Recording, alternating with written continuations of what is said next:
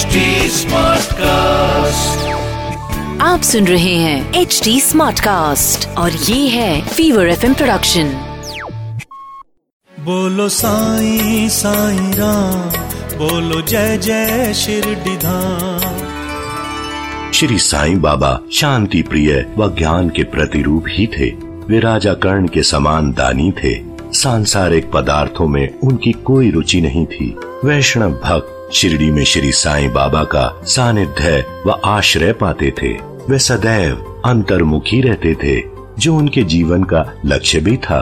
अंतर्मुखी रहने से तात्पर्य आत्म स्वरूप में निमग्न रहते थे।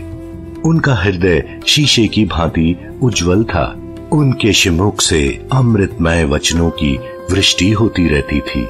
उनकी दृष्टि में अमीर, गरीब ऊंच नीच सब समान थे।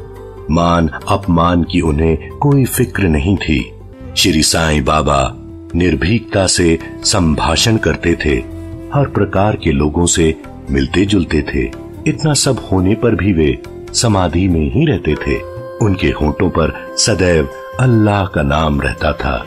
जब सारा संसार सो जाता था, तब वे जागते थे।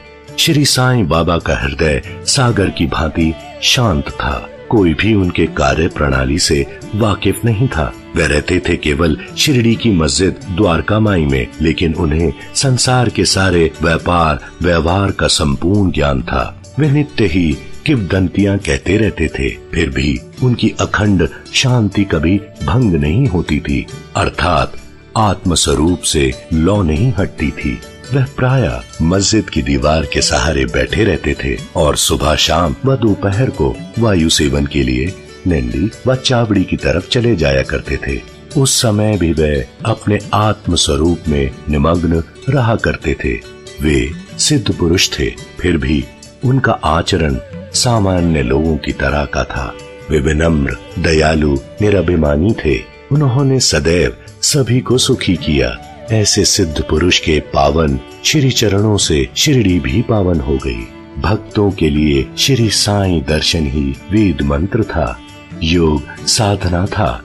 श्री साईं बाबा से वार्तालाप करने से उनके पापों का नाश हो जाता था। तो चरण सेवा प्रयाग स्थान के समान थी।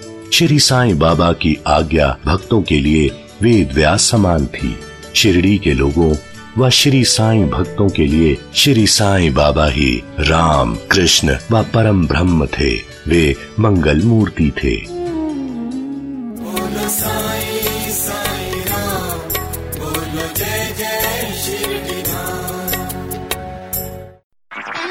आप सुन रहे हैं एच डी स्मार्ट कास्ट और ये था फीवर एफ़ प्रोडक्शन HD